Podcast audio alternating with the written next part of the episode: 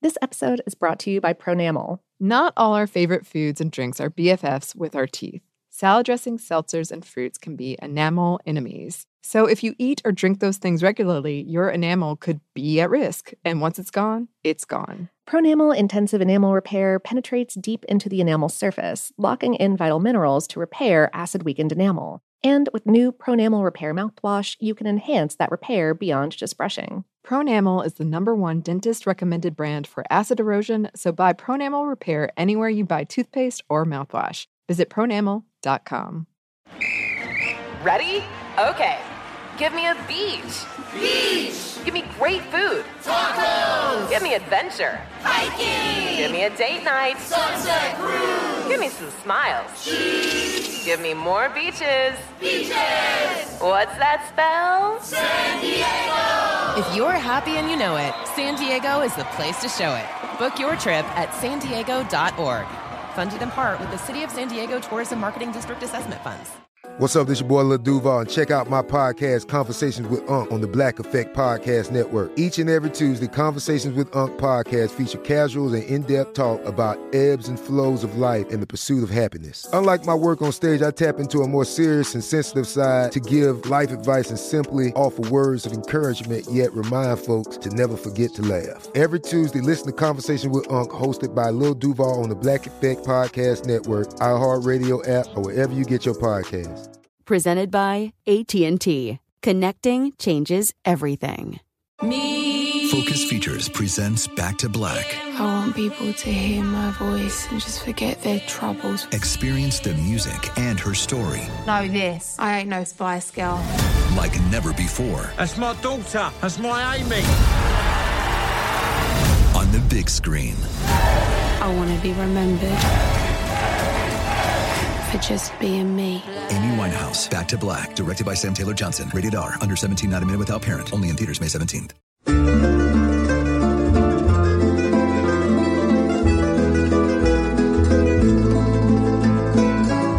Hello and welcome to Food Stuff. I'm Annie Reese. And I'm Lauren Vogelbaum. And today we are talking about oysters.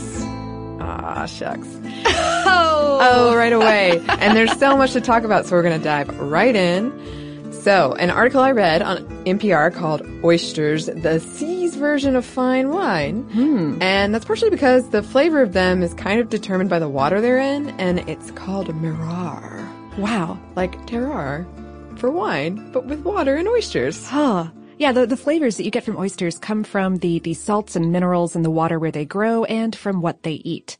But oysters, what are they? I don't know. Why don't you tell me? I'm gonna. Okay. Uh, so yeah, oysters are a bivalve. Uh, that means two-shelled mollusk, uh, and they live in shallow salt water. They are related to the oysters that make pearls that are used in jewelry and other decorations. And food oysters can make pearls, but but they're two they're two different species. I see. Mm-hmm. And oysters are filter feeders. That means that they suck in water and strain out like plankton and algae and bacteria and, and wee particles of plant and animal matter for consumption. They grow their shells by taking in calcium carbonate from the water around them and kind of forming it up into microstructures that they add layers to over time. Uh, calcium carbonate particles get into water when certain types of rock or old oyster shells erode. Those shells, aka valves, the bivalve bi-shell thing, yeah, uh, the, the shell where the oyster sits is called the left valve. I don't know why. Huh. That's it, it is. Um, it- it's the longer and rounder of the two, and the right valve, in contrast, is shorter and flatter and acts sort of like a lid. Um, they're hinged with a ligament, and the oyster can keep its shell closed with with a adductor muscle, which which is a really strong little muscle. It's like their one single muscle that they've got, basically, uh, for for stuff other than like pumping their blood, which is an important thing to do as well, I suppose. That's true. But yeah, uh, this, this adductor muscle. Um, if you've ever seen an oyster in its shell, the adductor muscle is the is the tough circular bit that's more firmly attached to the shell than the rest of the oyster. Oh, yes. Yeah. I mean, I've eaten many an oyster in my day, so I know exactly what you're talking about. Uh huh. Um. Oh, uh, while while we're here, um, oysters are basically still alive when the when we eat them raw or when we start cooking them. Uh, go ahead and take a second to feel bad about that if you weren't aware. I know I did. That's heavy stuff. because I also have eaten a lot of oysters in my time, and suddenly the walrus and the carpenter. Oh, I know. is just it, it's thrown into a whole new horrific light. It was already bad. I know, And right? now But this is like the gritty DC reboot. Like yeah, exactly. when you know that they're still alive. But okay, um, the reason that we do this is not that humans are terrible monsters. Um, well, we might be, but not about this. Uh, it's, it's that oysters can harbor some really pretty nasty bacteria after they die, so you want to eat them as fresh as possible, which in this case means as close to living as possible. And I mention this here because you can tell a healthy live oyster from a sick or a dead one because that adductor muscle stops working and their shell will crack open all on its own. If it makes you feel any better, they don't have like a central nervous system or anything like that. So Oh, yeah. I mean, I guess. I guess a tiny bit. Oh, they're they're real tasty though. But so, um, in order for oysters to grow to a point where you can eat them and feel bad about it later, first a, an adult oyster has to reproduce by sending their, their sperm or their eggs out into the water to find each other. Oh, romantic. Eh, is it? No. No, not at all. Um, and then the wee baby oyster larvae that, that result from, from those watery unions, um, spend a few weeks swimming around and eating stuff, um, which seems like a pretty good life. Uh, but eventually the weight of their developing shell makes them sink down to the sea floor. Oh. Upon which they, they kind of find a place to settle down. Um, meanwhile, they've grown a foot to help them crawl to a good spot which they do. Um, and, and, and a good spot is someplace that's hard and solid with a good water current running across it. And then they anchor to that, reabsorb their foot. And, and move into, and move into their kind of teenage stage, uh, whereupon they are called spats. Since they have different organs at all of these different stages, oysters' growth to maturity is considered a metamorphosis. Like, like a butterfly in reverse. Sure. Yeah. I have to say, I was not expecting the phrase reabsorb their foot. It's a good one. It is. It is. yeah. Uh, at this point, they take another three or four years to reach maturity. They're considered tastiest when they're eaten before the age of five, specifically right before winter, uh, when they've stored up some fat for the cold months. So like October, September kind of, kind of area. Um, but they can live up to 30 to 50 years in the wild. Wow. Yeah. Stuff, man, I, this, this is an episode where I learned a lot and I'm really excited about most of it in slightly horrifying ways. So all of this definitely happens on its own in nature. And you can harvest wild oysters depending on the laws in your area and whether or not you have a hammer that you feel like going out into the water and, you know, pounding off some oysters with. Right. But you can also farm them. And oyster farmers all work a little bit differently depending on their local conditions, but, but generally the process is, uh, you know, you, you select a few oysters with good looking shells as breeders, set up tanks that are ideal for spawning, move the resulting dust sized, like dust particle sized larvae into hatchery tanks, then in a couple weeks move the pepper flake sized babies into these screened in boxes in open water called upwellers. Then move the spat ready quarter inch kiddos into nursery cages. And then finally, when, when, uh, when the little buggers are a couple inches long, you just scatter them free range a little bit out from the shoreline and, uh, let them, let them settle in. And, and moving them around like this at all of their different growth stages lets you control the, the temperature, the salinity, the flow of water, and exposure to, to all kinds of different nutrients at their various stages of growth. It, it also encourages them to develop the ideal shell shape which is the, the left valve should be should be deep and, and, very rounded to allow for a good bodily growth. And and also these methods make it easier to harvest the oysters later. They're not going to be as firmly attached to the uh, bottom of the of the water surface or the bottom of the stuff that the water is on top of. Wild oysters, by the way, usually root themselves to the shells of other oysters because that's a really easy way to get calcium carbonate out of the water. Uh, over time, this winds up creating these vast reefs of oyster shells that are really great for the environment. They they provide structures for other aquatic critters to to live in and around. Uh, they filter and clarify the water, like one to eight gallons of water per hour per oyster.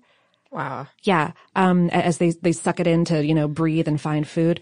And, uh, they even prevent shoreline erosion by acting as wave breakers. So giant reefs of oysters. If you've never seen an image of this, go st- stop what you're doing. I mean, unless you're like driving or something. Yeah, don't do that. Go, go look it up and then come back. Yes. It's pretty incredible. I feel like we've become a marine biology podcast all of a sudden. It's it's okay. Br- bring us back to to some us back. to some kind of financial number. Okay, here we go. In 1996, the U.S. produced an estimated 40.4 million pounds of oyster meat, with Louisiana being the largest producer. That same year, the U.S. oyster industry made something like 101.6 million a year. Hoof. Yeah. Um, and in the U.S., we ate about 2.5 billion oysters in 2015. Oh my goodness. And 85% of those came from the Atlantic coast. Huh. Yeah. Hmm. So that's kind of the state of where we are and what oysters are. So let's look at how we got here.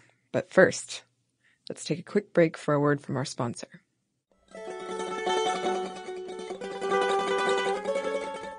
This episode is brought to you by Pronamel. Not all our favorite foods and drinks are BFFs with our teeth. Salad dressings, seltzers, and fruits can be enamel enemies. So if you eat or drink those things regularly, your enamel could be at risk. And once it's gone, it's gone. Pronamel Intensive Enamel Repair penetrates deep into the enamel surface, locking in vital minerals to repair acid weakened enamel. And with new Pronamel Repair mouthwash, you can enhance that repair beyond just brushing. Pronamel is the number one dentist recommended brand for acid erosion, so buy Pronamel Repair anywhere you buy toothpaste or mouthwash. Visit pronamel.com.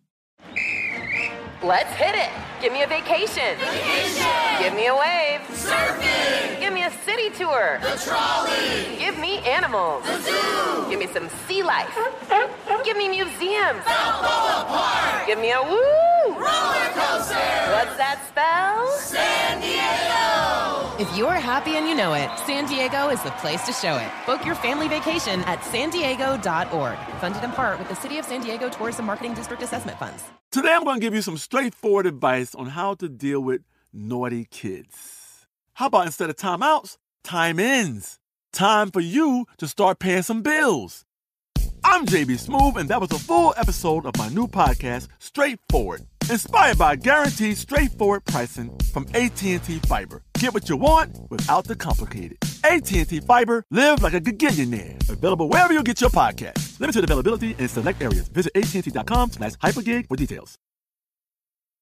The Home Depot wants every mom to have their own outdoor oasis this Mother's Day, whether that be a new space to relax or a beautiful garden upgrade. At the Home Depot, you can give mom a gift that's as unique as she is with a stylish and comfortable place to entertain or relax for the mom who does it all. And with convenient delivery, you won't have to stress over getting it to her either. Looking to step up your Mother's Day flowers for the mom who's great with gardening? Let Mom's Green Thumb do some digging with colorful flowers, pots, and premium soils to bring out the most in her patios, walkways, and gardens with the Home Depot's Mother's Day savings event happening now. Get Vigoro potting soil, just $8.97 for strong, healthy, vibrant plants indoors and outside. Start your Mother's Day shopping and saving today by checking out the Home Depot's extensive selection online at homedepot.com or directly in store near you with convenient pickup and delivery options. See homedepot.com slash delivery for details. The Home Depot, how doers get more done.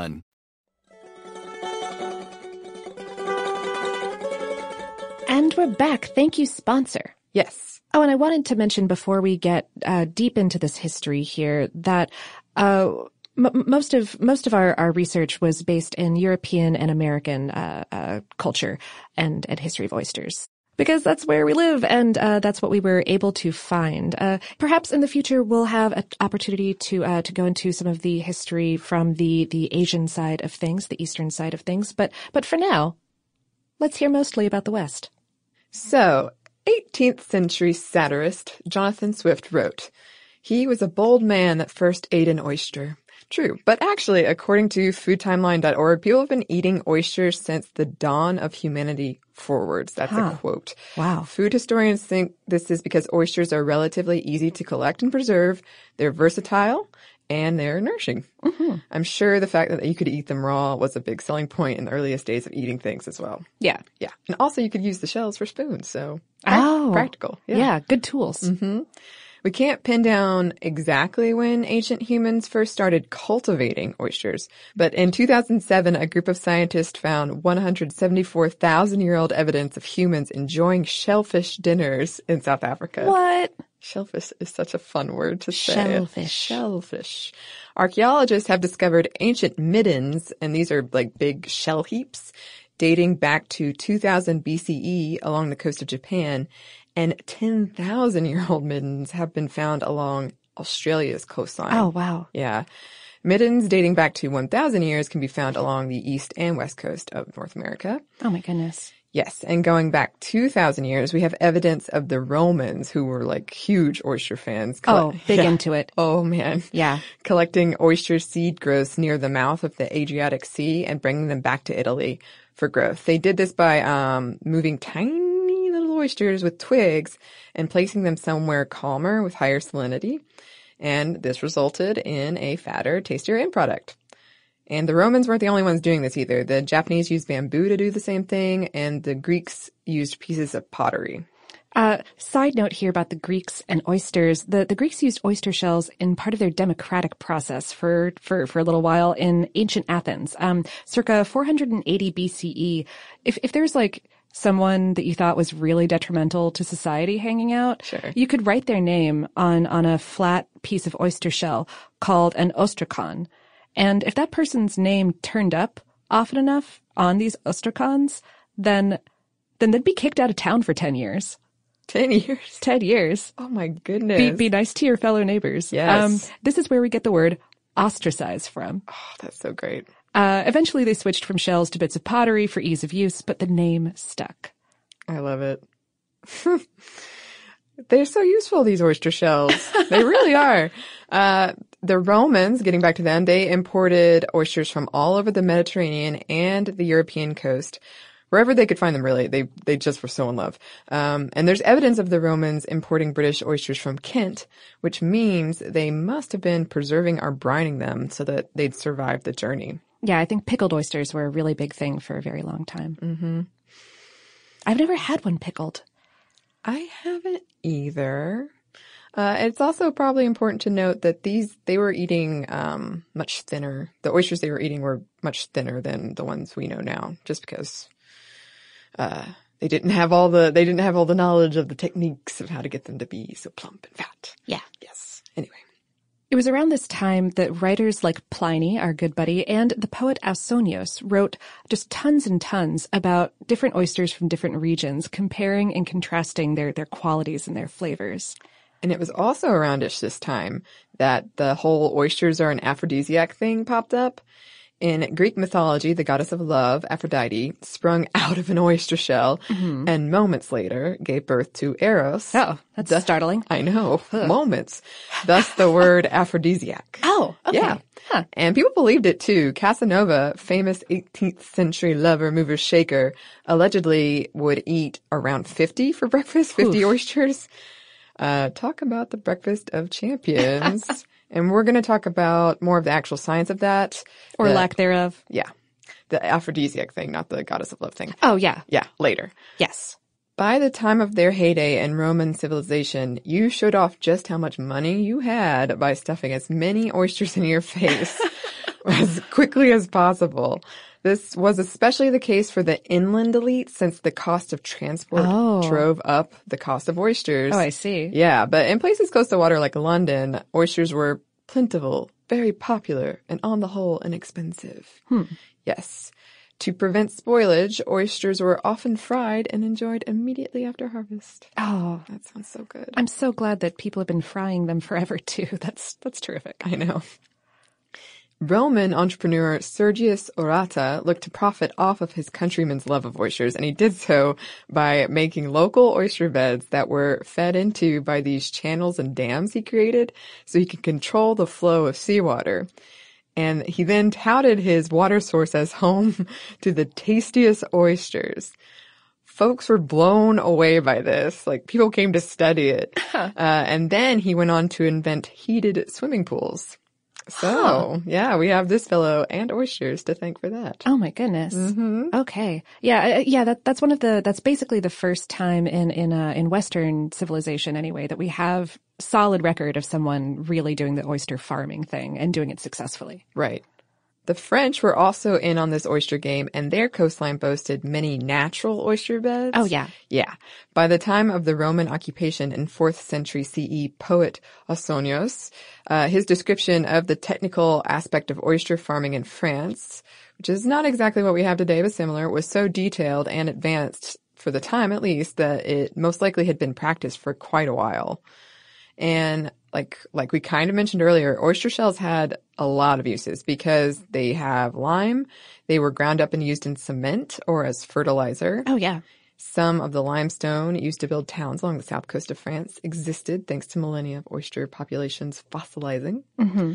And jumping way ahead, in Australia around about the 1860s, the use of oyster shells and cement production led to a major depletion of the oyster beds so that the government had to step in and set up cultivation practices based off what the French were doing. Oh wow. Yeah. Huh. Oysters enjoyed this huge popularity in Paris during the 1600s. Uh, there may have been over 2,000 oyster sellers there during the reign of Louis XIV. Uh, as they are today, folks ate oysters either cooked or raw, and when eaten raw, usually with a bit of lemon juice or vinegar. Mm. However, uh, Alexander Dumas, uh, a famous author of uh, Count of Monte Cristo and other other things, uh, wrote that quote, the true connoisseurs swallow them without lemon, vinegar, pepper, or anything else. Just straight up. Straight up. Uh, recipes for cooked oysters around that time in France included oyster stews and fritters, and uh, broth made by not quite boiling oysters to be used in basically anything and or everything, which sounds delicious. Um, our buddy Francois Pierre La Varenne wrote in his book Le Cuisinier Francois that you should open up your oysters and save the nicest to be eaten raw, and then take the rest, add uh, butter, breadcrumbs, and a sprinkle of nutmeg, and then roast them in their shells on an iron griddle. And now that I've read that, I really can't stop thinking about it. I want it so much. That sounds so good. Oh, um, there's a legend uh, that a steward to the uh, royal house of Condé, uh, a man by the name of Vatel, was once in charge of feeding Louis XIV and his traveling party. And by traveling party, I mean like 5,000 people. And the pressure was so great that when a shipment of oysters from the coast failed to arrive on time, Vatel committed suicide by falling on his own sword rather than face the wrath of the bougie aristocracy.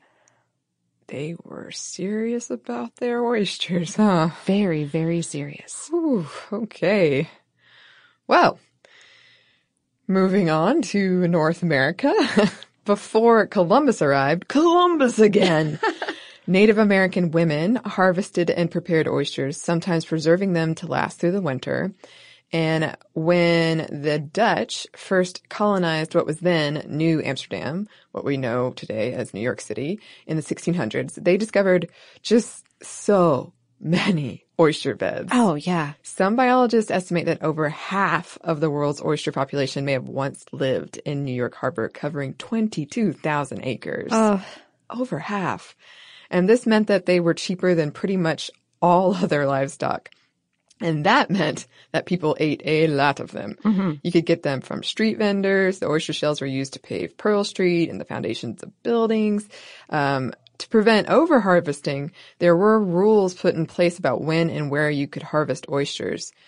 But at one point in the 18th century, the diet of the poor living in cities was pretty much just bread and oysters. Oof. The average New Yorker had two oyster-based meals a week. Wow. Mm-hmm.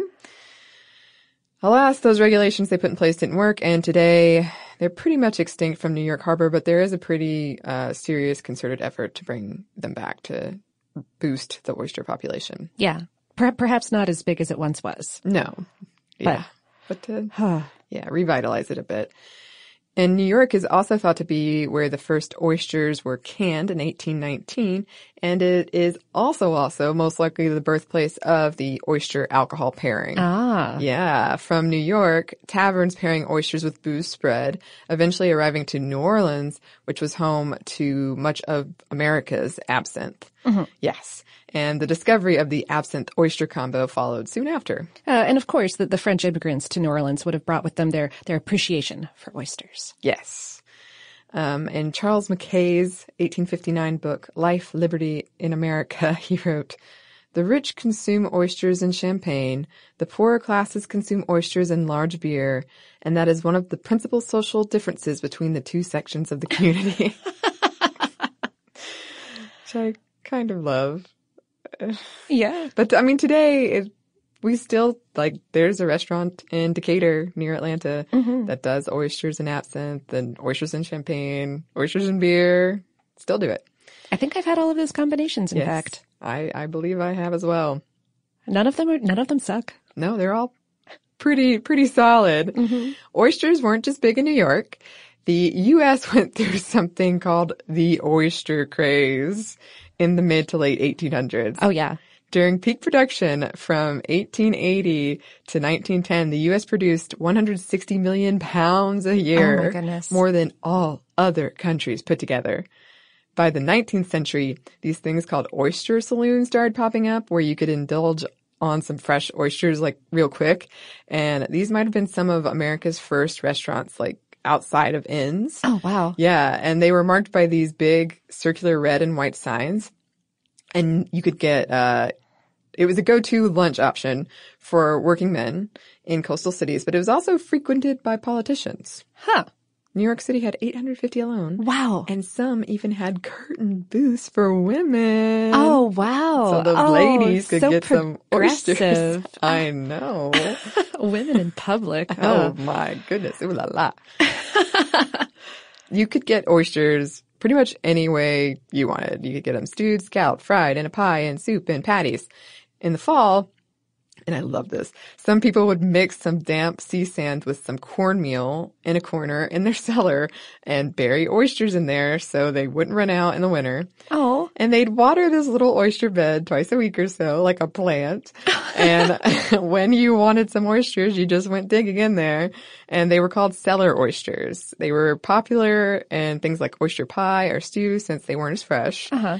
And no host worth their salt would neglect to have these luscious bivalves, as they were called, and you could serve them around this time. Ultra fancy oyster plates started coming out Oh, for wow. purchase. Yeah. Uh, the, the mid 1800s is also where we get oyster crackers from. Um, Oh. and no, they are not made with oysters. They were, uh, they were served with oyster stews in New England. And, you know, they slightly resemble oysters with, with their kind of circular shape that consists of two rounded sides, top and bottom, that can crack apart from one another. yeah, I see it. Yeah. This crazy demand for oysters also resulted in the Oyster Wars, a series of violent skirmishes between oyster pirates and oystermen operating in the Chesapeake Bay and Potomac River from 1865 to 1959. What? That is pretty recent. That's almost a hundred years of oyster piracy. I know. Also, oyster piracy. I know. There's so many ex- exclamation points in the outline. Uh, Well deserved. Yes. the oysters from this area, they they grew to be up to a foot long. And Wow. Yeah, they were very plentiful. Ships would sometimes run aground on them. Oh my goodness. And records exist of them being enjoyed by John Smith, and they were a favorite of George Washington. Huh. As the early 1800s saw depletion of New England's oysters, boats from up north started coming further and further south, looking for some oysters, and the locals didn't like that. Hmm. Both Virginia and Maryland passed laws that made oyster fishing illegal for non-residents. Baltimore became the hub of oyster canning and shipping. I think we've said before, just canning in general. Um, first with the oyster line, that's what it was called, to Ohio, and then expanding out so that Chesapeake Bay oysters could be enjoyed pretty much anywhere in the U.S. As technology developed and it was discovered that if you steamed them, um, it sped up the shucking process. More and more were canned and shipped. 17 million bushels of Chesapeake oysters had been harvested by 1875, and by the production peak of the 1880s, 20 million bushels of Chesapeake oysters were being harvested a year. Oh wow. Yeah. Oof. And there were two main ways used to harvest oysters. By hand, using wooden, wooden tongs to lift the catch out of the water, or by dredging. Maryland only permitted dredging in deep waters, but of course the dredgers didn't always abide. Mm-hmm. And this sometimes resulted in gunfights. Oh, You know, oyster gunfights. absolutely. That seems like the best way to resolve the situation. Sure. Not helping things at all was the not so well defined border between Maryland and Virginia. So Virginia oystermen would come into Maryland's waters looking for oysters. Ah. Yeah, thinking they had a claim to them. And Maryland oystermen were not cool with that. Things got so bad that in 1868, the Maryland Oyster Police Force was formed. What? An oyster police force. They only had one steamboat. Oh, yeah. Oh, for that whole area though. So they were, they were pretty limited in what they could accomplish.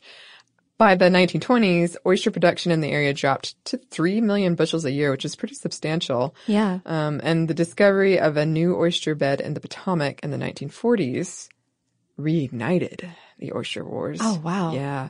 With Virginia oyster pirates and dredgers called the Mosquito Fleet getting into chases and gunfights with the oyster police. Well, why have I never seen a big action movie about this? I know. I mean, come on, Hollywood, get on it. Yeah, like you could do special screenings in, in Yes. places with oysters for dinner. It would be, It would be such a hit. get it together. Come on. Mhm.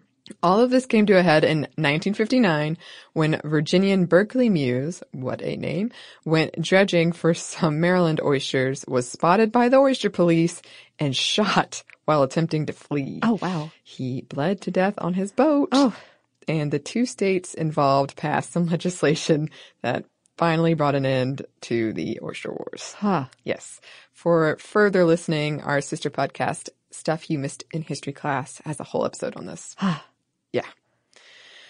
Uh, meanwhile, over in Europe, there were other oyster troubles to contend with. Uh, native oysters called flat or European oysters were susceptible to a lot of parasites and, and other species would become invasive, particularly Portuguese oysters, which had actually stowed away from India as barnacles on trading ships. You know, the, the, the Portuguese ships would arrive home and they would shuck the barnacles off, which were oysters, and then the oysters would just be like, oh, this is chill, just set up shop here. This is our new home. Yeah. Um, a series of, of laws and uh, livestock diseases affected oyster populations of both types, though, and, and eventually whole other species had to be imported from Japan in order to keep numbers up. Yeesh. And apart from, you know, the war, oyster producers in the U.S. did suffer some other setbacks. The first being related to the pure food hysteria of the early 1900s. That's what it was called. People started to link outbreaks of typhoid and GI disorders to oysters. Newspapers ran sensationalist headlines and stories about this connection pretty frequently. So people started switching to more expensive beef. Ah. Huh. Yeah. And kind of side note, in 1907, oyster grower Henry C. Rowe formed the Oyster Growers and Dealers of North America to help better the oyster's image with little success. Oh. Wow. But this organization later renamed itself the Shellfish Institute of North America and is uh, one of America's oldest trade associations. Hmm. Yeah. Anyway, getting back to the pure food hysteria, uh, tougher oyster packing and handling rules were introduced in 1909, which increased operating cost. In 1924, several people, mostly in Chicago, got typhoid after eating oysters, and some of them died. Um, and the oyster demand dropped 50 to 80 percent. What? Yeah. It was called, quote, the greatest disaster which ever befell the industry. Oh my goodness. Very dark times for oysters. And speaking of, prohibition didn't help either since alcohol and oysters go together like birds of a feather and a lot of the places where oysters were enjoyed got shut down because they Huh. had alcohol. Sure. Yeah. And then in the 1950s, a new disease called MSX decimated oyster beds in Delaware and Chesapeake Bay. We're talking 90 to 95% loss. Oh, wow. Yeah. These problems persisted not quite on that scale all the way up to the mid 1990s. Wow. Yeah. And another problem, I just found this uh, very surprising. Starfish are oyster predators. Yeah, they love an oyster. Yeah, some fishermen use these things called oyster mops to collect starfish and drop them into a tub of boiling water to kill them. No. Yeah. That, that's a that's a very ultimate answer to that problem. know. Okay. Ugh. Starfish, by the way, are such good oyster predators. Uh, they uh, they produce a paralyzing agent that once they've pried open the oyster's shell with their with their thick meaty arms, they squirt this paralyzing agent in at the oyster so that it can't use its uh, its adductor muscle to close the shell up again. And then they then they squirt their their stomach their their stomach out through their mouth and they digest the oyster in its shell. I, I saw some videos of this on YouTube and it was both horrifying and impressive. As much of nature is. Absolutely. In 1983, the EPA started a cleanup effort in Chesapeake Bay that helped restore consumer confidence in oyster consumption safety. Huh, okay. The program is ongoing, um, but the new proposed budget would do away with it. Hmm. Virginia sold $16 million of oysters in 2015, and they have a Virginia oyster trail, like a wine trail. What? Yeah, Oh, I want to do that so badly. Okay. All right, field trip. I want to do that so badly. Yeah. Another problem, uh, the Gulf oyster industry took a huge hit in 2010 with the BP oil spill, but it started to bounce back. In fact, the South traditionally has been unable or they have a difficult time selling their oysters because they grow in these really big clusters, so you can't sell like individual oysters. Uh, uh-huh. Yeah. Um, and the adoption of aquacultures and hatcheries in the region has changed that. And we're hopefully going to visit one of these. Yeah. But uh, it's going to be pretty big for the southern oyster industry. Yeah. Um, random fact. Murder Point oysters are so named because one guy killed another guy in an oyster territory dispute where these oysters are farmed.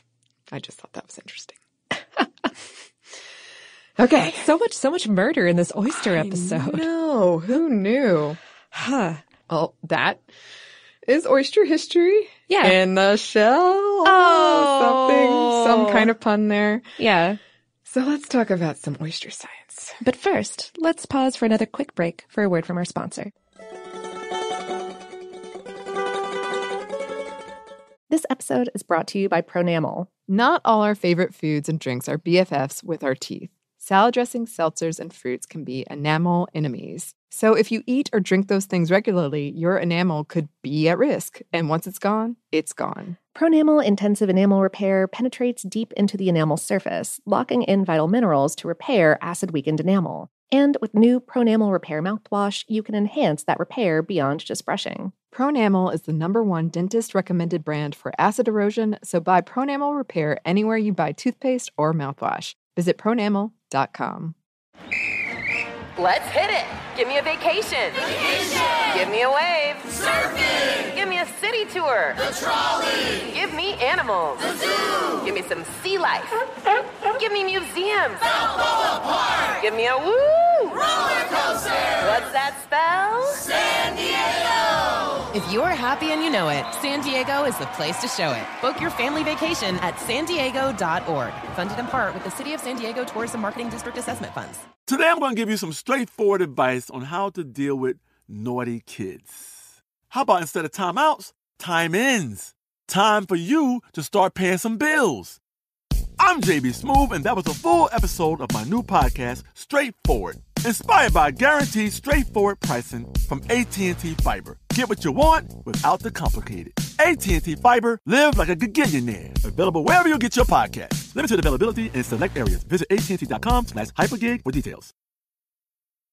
The Home Depot wants every mom to have their own outdoor oasis this Mother's Day, whether that be a new space to relax or a beautiful garden upgrade. At the Home Depot, you can give mom a gift that's as unique as she is with a stylish and comfortable place to entertain or relax for the mom who does it all. And with convenient delivery, you won't have to stress over getting it to her either. Looking to step up your Mother's Day flowers for the mom who's great with gardening? Let Mom's Green Thumb do some digging with colorful flowers, pots, and premium soils to bring out the most in her patios, walkways, and gardens with the Home Depot's Mother's Day savings event happening now. Get Vigoro potting soil, just $8.97 for strong, healthy, vibrant plants indoors and outside. Start your Mother's Day shopping and saving today by checking out the Home Depot's extensive selection online at homedepot.com or directly in store near you with convenient pickup and delivery options. See homedepot.com slash delivery for details. The Home Depot, how doers get more done.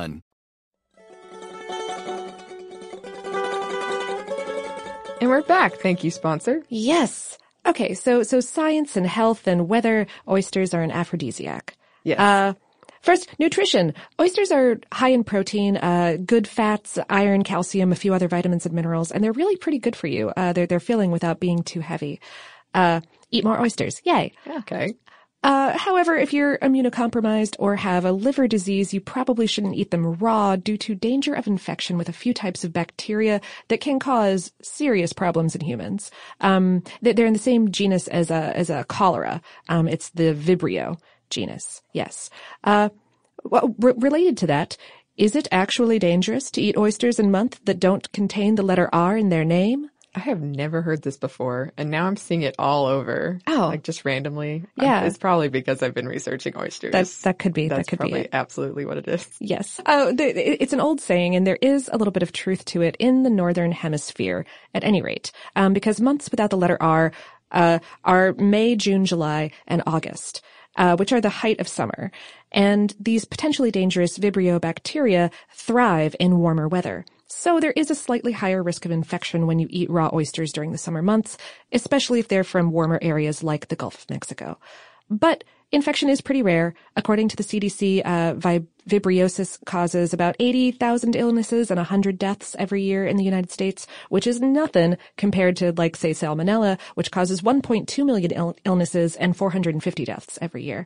So don't be too scared, but do, do use your best judgment. Yeah.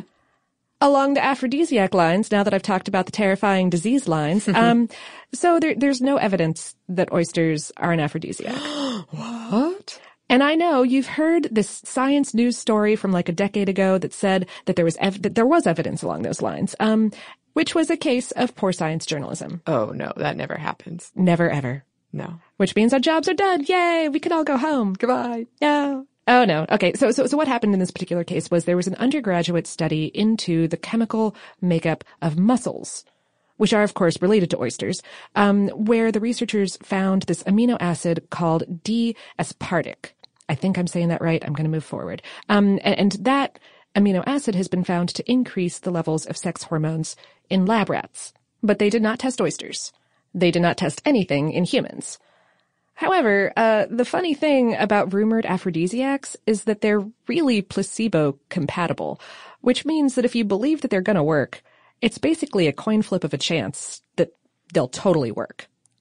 I feel like, yeah, if you want something to work in that situation, Uh-huh. you're already kind of You're right there. you're already kind of there. yeah. So so much of so much of uh, arousal is is in your brain that yeah. If you if you're into it, go, I mean I mean eat some oysters and have fun. Oh yeah. Yeah. But uh, science wise, oh, back to scary things. Okay. Uh, okay. So so uh, so pollution. Oysters are bottom feeders in shallow areas, which means that they're usually right by an ocean uh, coastline, right along with any pollutants that dump out from local waterways or the groundwater.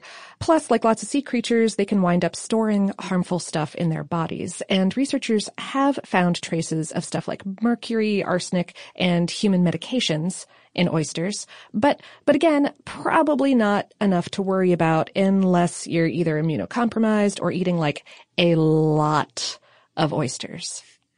How much is a lot? Which I, I, I mean, I mean, if you binge on like a couple dozen every once in a while, I think you're fine. I've been known to get into some trouble at Oyster Fest. If you, if like Casanova, you're eating like 50 every morning, then I might cut that out. Oh, I can't afford that, so Yeah. no worries there. Oh, there. excellent. Well, good. I'm gonna be fine. Oh, oh, uh, uh, back, back to, back to sexuality though. Uh, o- oysters, oysters' reproductive lives are really interesting. I mean, from, from a human perspective anyway, I mean, for them, it's, you know, normal, everyday kind of stuff. Uh, oysters change their sex at least once during their lifetimes. Oh, at least once. They're hermaphroditic. Uh, they tend to be male and produce sperm early on in their lives. Um, sperm production requires fewer resources, and they're really busy bulking up their shells at that point. Mhm. When they get a little bit older, they tend to switch to female sex and egg production, and they can switch back and forth depending on uh, the the con- the conditions in their environment. So I love that you wrote bulking up the shell for the male oyster. See him like like lift like lifted shell weights. Yeah. Uh huh. That's pretty great. Okay. Let's talk about some popular some popular oyster recipes. Oh yeah. So the first one I thought of is oysters Rockefeller. And this is supposedly, allegedly, New Orleans chef Jules Alciatore. I wanted to say it in an Italian way, but I, I looked up a video and it's Alciatore of Antoine's restaurant. Um, supposedly lays claims to this recipe. Mhm. And the story goes he created it in 1889. The original recipe is kind of a culinary secret. Oh. Yeah. But it involves baking oysters with parsley, shallots, Tabasco sauce, and butter. And they are quite delicious if you've never had them prepared this way. Yes. I recommend it. Mm-hmm. Pigs in a blanket. What? That's Yeah. a, that's a hot dog wrapped in dough. That's what I thought too, but apparently this used to refer to broiled oysters wrapped in bacon. Oh my goodness. I know, going all the way back to 1884. Uh, it also goes by the name Angels on Horseback, and yeah, we should try this. Yes. Soon. Another one, I've never heard of this. Oysters Kirkpatrick. Have you heard of this, Lauren? I have not. So this probably first appeared on a menu sometime in the 1920s at San Francisco's Palace Hotel. According to the hotel, it's broiled oysters topped with ketchup, bacon, and green peppers, sometimes with cheese. Huh. It it kept popping up in search results, so uh, Uh, I mean, I believe it's delicious because it's made with oysters. the and- ketchup is kind of throwing me, and I love ketchup, but I would definitely give it a go. I mean, it, it's got a little bit of a vinegar component, so I, I suppose yeah, that that's, that's, true, you know- like cocktail sauce ish. yeah, sure. Okay. Um, there's the Thanksgiving tradition of using oysters in stuffing in New England. Oh, uh, which of course makes perfect sense. It does. I've never had this, but people still do it. Uh-huh. I hear. Uh, it goes back pretty far too. The first written recipe appearing in a 1685 cookbook out of London called The Accomplisht Cook. Yeah, not not with an ed on the end of accomplished, but a t rather, just for flavor. Mm-hmm. Mm-hmm. It would make sense that it would make the journey to North America. And since oysters were so plentiful and popular in New England, it would make sense that they would be added to stuffing. Yeah. Yeah. I, I'd like to try that as well. Just things I want to try. Also, we can't end this episode without mentioning oyster vending machines. This is a thing. I need this in my life. It exists, but it only exists in France Oh. currently. And it's 24 7. What? Just, you know, whenever you have your oyster craving, there's a vending machine. They're kept refrigerated and restocked daily, and they're sold closed to prevent food poisoning. And they're actually pretty inexpensive for oysters. For oysters, uh, they cost about eight dollars for a dozen. Oh yeah, that's a totally good price for an oyster. Yeah. So you have to shuck them yourself, like on the street? Oh, that's true. What if you? Because I imagine if you're going at 3 a.m., say, you might be a little ine- inebriated, Possibly. and then you get You get this. you get your oyster craving, you get your oyster out of the vending machine. Hmm, there's possibility for injury there. Yeah. Shucking oysters is not the easiest thing in the world. I've never tried it. I've watched What? carefully while other people do it. oh, it's it it's it can be very difficult. There's a there's definitely a method to it. You want to go in right at the knuckle, but if there's alcohol involved, it, it, That's that's the thing. Like by the time anyone ever gets around to shucking an oyster around me, like yeah. I, I feel like my time for shucking has passed. yes, it's a limited. There's a small window when you should be doing it. Really. Yeah, yeah.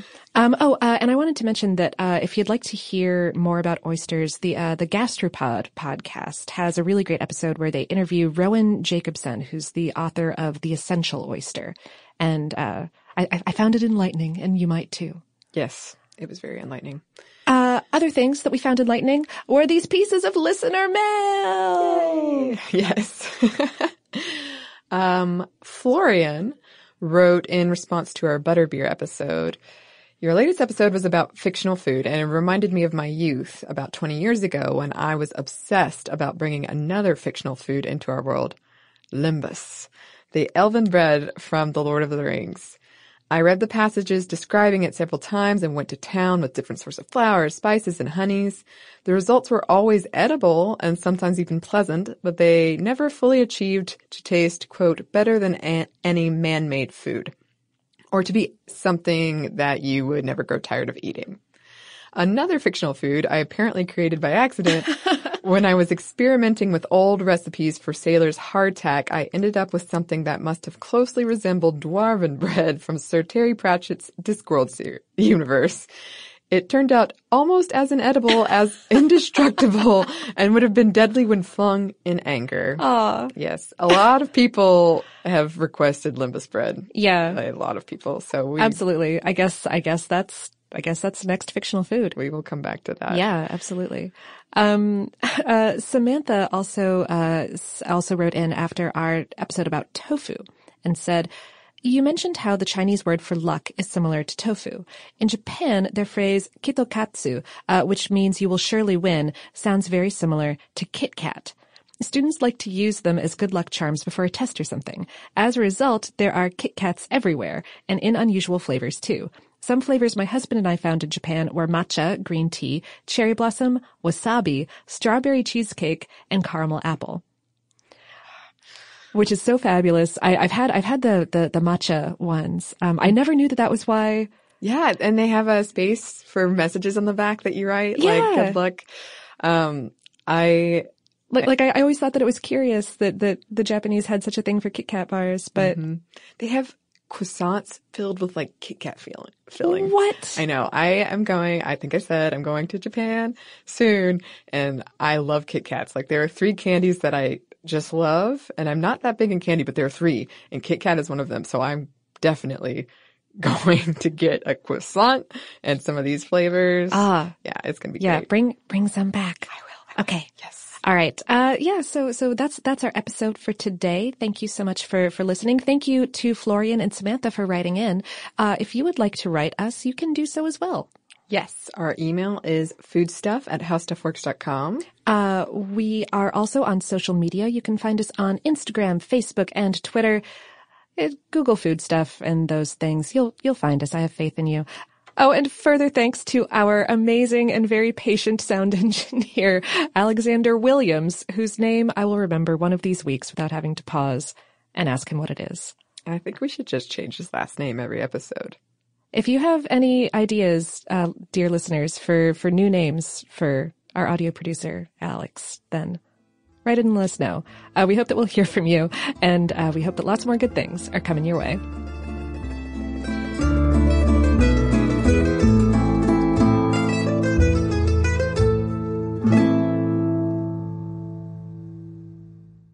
Episode is brought to you by Pronamel. Not all our favorite foods and drinks are BFFs with our teeth. Salad dressings, seltzers, and fruits can be enamel enemies. So if you eat or drink those things regularly, your enamel could be at risk. And once it's gone, it's gone. Pronamel Intensive Enamel Repair penetrates deep into the enamel surface, locking in vital minerals to repair acid weakened enamel. And with new Pronamel Repair mouthwash, you can enhance that repair beyond just brushing. Pronamel is the number one dentist recommended brand for acid erosion, so buy Pronamel Repair anywhere you buy toothpaste or mouthwash. Visit pronamel.com. Let's hit it. Give me a vacation. Vacation. Give me a wave. Surfing. Give me a city tour. The trolley. Give me animals. The zoo. Give me some sea life. Give me museums. Balboa Park. Give me a woo. Roller coaster. What's that spell? San Diego. If you're happy and you know it, San Diego is the place to show it. Book your family vacation at san diego.org. Funded in part with the City of San Diego Tourism Marketing District Assessment Funds. Whether you're a savvy spender maximizing your savings with cashback rewards, a thrifty rate watcher seeking the lowest interest, or a travel enthusiast looking for extraordinary perks, Kemba Financial Credit Union has a visa to complement your lifestyle and unique needs. Apply today at Kemba.org to unlock a limited time 2% cash back on purchases and pay 0% interest on balance transfers for an entire year with a new visa from Kemba. You deserve a card that works for you. Restrictions apply. Offer ends June 30th, 2024. Xumo Play is your destination for endless entertainment. With a diverse lineup of 350 plus live channels, movies, and full TV series, you'll easily find something to watch right away. And the best part? It's all free. Love music? Get lost in the 90s with iHeart 90s, dance away with hip hop beats, and more on the iHeartRadio music channels. No logins, no signups, no accounts, no hassle. So what are you waiting for? Start streaming at play.xumo.com or download from the app and Google Play stores today. All you can stream with Xumo Play.